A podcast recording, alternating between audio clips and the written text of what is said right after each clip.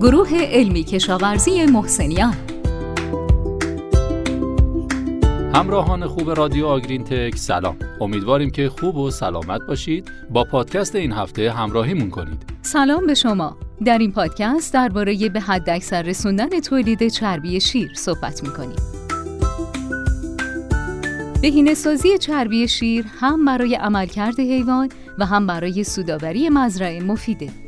در اقتصاد فعلی گله های شیری چربی شیر تقریبا تنها ترکیبی از شیره که قیمت داره به نظر می‌رسه در حال حاضر سودآورترین استراتژی به حداکثر رسوندن سود دامداری افزایش تولید چربی شیر بدون کاهش حجم تولید شیره.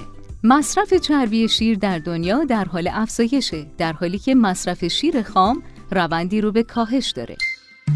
در دنیا تقاضا برای چربی شیر به خاطر رشد جمعیت و افزایش مصرف لبنیات که حاوی مقادیر بیشتری چربی هستند مثل پنیر و بستنی همچنان در حال رشده.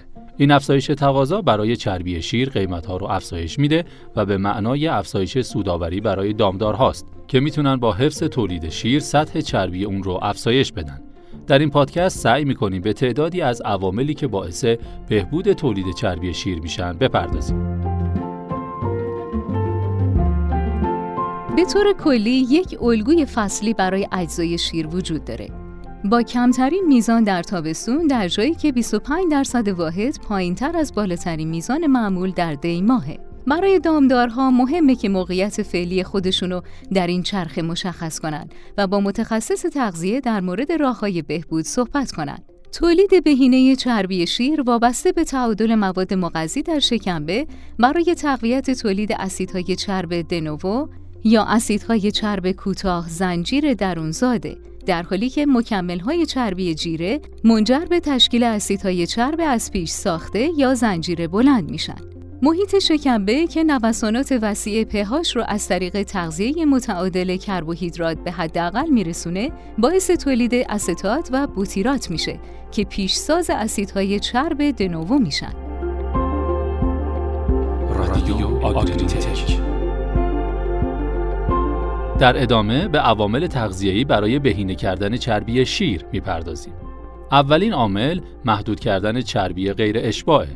سطح بالای اسید اولئیک و اسید لینولئیک می‌تونه چربی شیر رو کاهش بده.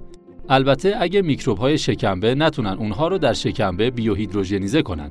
خیلی از مواد خوراکی حاوی اسید اولئیک و اسید لینولئیک در سطح متوسط تا بالا هستند و سطوح بالای اسید لینولئیک بیشترین نگرانی رو داره.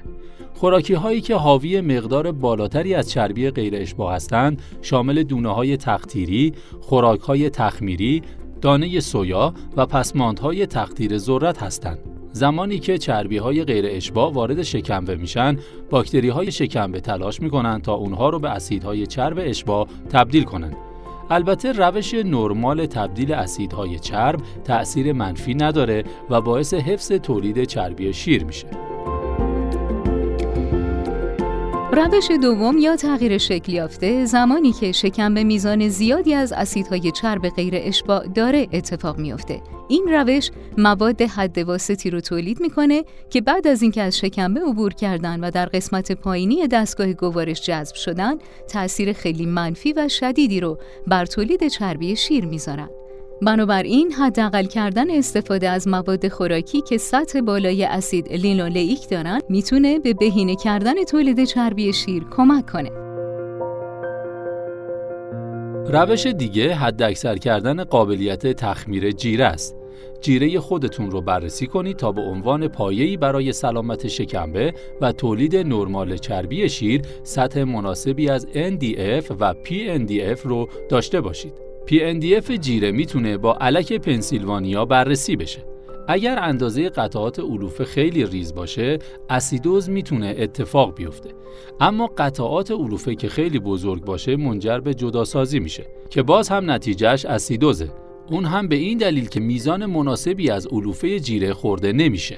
علاوه بر فیبر درصد نشاسته قابل تخمیر در جیره باید اندازه گرفته بشه حفظ سلامت شکمبه اولین قدم برای داشتن شیر سالمه در واقع حفظ سلامت شکمه با تهیه میزان کافی فیبر با تصحیح اندازه ذرات همراه با سطح مناسب نشاسته قابل تخمیر می‌تونه شرایط مناسبی رو برای تولید چربی شیر ایجاد کنه. چربی اشباع باید بر اساس اهداف تولید کننده ها افزوده بشه. چه این اهداف شامل تولید شیر باشه حفظ یا افزایش نمره بدنی و یا افزایش تولید چربی شیر.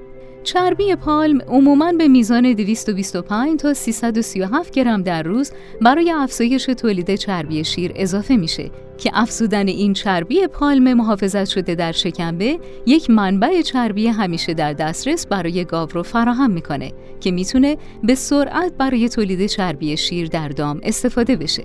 چندین افزودنی وجود داره که چربی شیر رو بهبود میبخشه.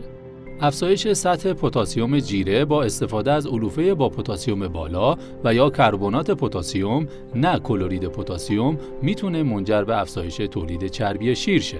همینطور افزودن بیکربنات سدیم می‌تونه تا حد زیادی کاهش پهاش شکمبه رو حداقل کنه و محیط شکمبه مناسبی برای تولید چربی شیر ایجاد کنه. همینطور مخمر و پروبیوتیک ها برای ثابت کردن پهاش شکمبه برای حداقل کردن اثرات تغییرات شبانه روزی شکمبه به خاطر آلودگی های قارچی خوراک ها و تغییرات جیره‌ای اضافه میشن. نشون داده شده که افزودن متیونین محافظت شده چربی شیر رو به خصوص در گاوهای پرتولید در جیره با نشاسته بالا یا علوفه پایین افزایش میده. البته افزایش چربی شیر احتمالاً به دلیل بهینه شدن محیط شکمبه و یا تغییر در جمعیت میکروبی شکمبه است. توجه داشته باشیم که چربی شیر بر اساس مرحله شیردهی، نژاد و ژنتیک همراه با تغییرات در زمان خوراک دادن و الگوی تغذیه تفاوت زیادی داره که اینها می‌تونه باعث جداسازی و تغذیه نامرتب بشه.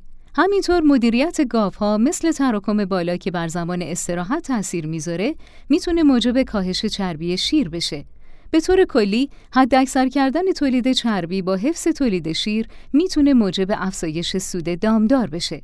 البته چربی شیر تحت تاثیر تغییرات فصلی و مدیریتی قرار می‌گیره. از لحاظ تغذیه‌ای مهمترین عامل حفظ سلامت شکمبه است. حد اکثر کردن چربی شیر می‌تونه از طریق تغذیه چربی اشباع جایگزین منابع چربی غیر اشباع و حفظ سلامت شکمبه از طریق تغذیه میزان کافی از فیبر موثر و کربوهیدرات قابل تجزیه صورت بگیره.